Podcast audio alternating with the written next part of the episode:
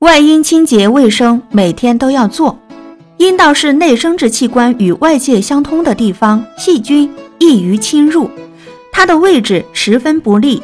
阴道的后方便是肛门，粪便里有大量的细菌，极易污染阴道。准妈妈体内雌激素会随着孕周增加而增加，使子宫颈、子宫内膜的腺体分泌，尤其是到了孕晚期，白带会越来越多。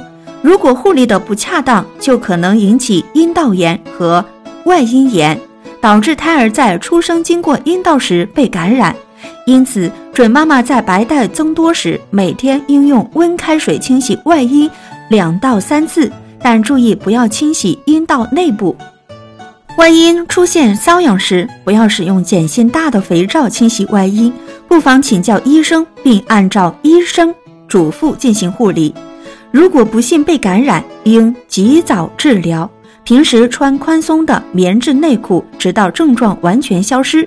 准妈妈应尽量避免穿紧身牛仔裤、塑形裤或泳装等等。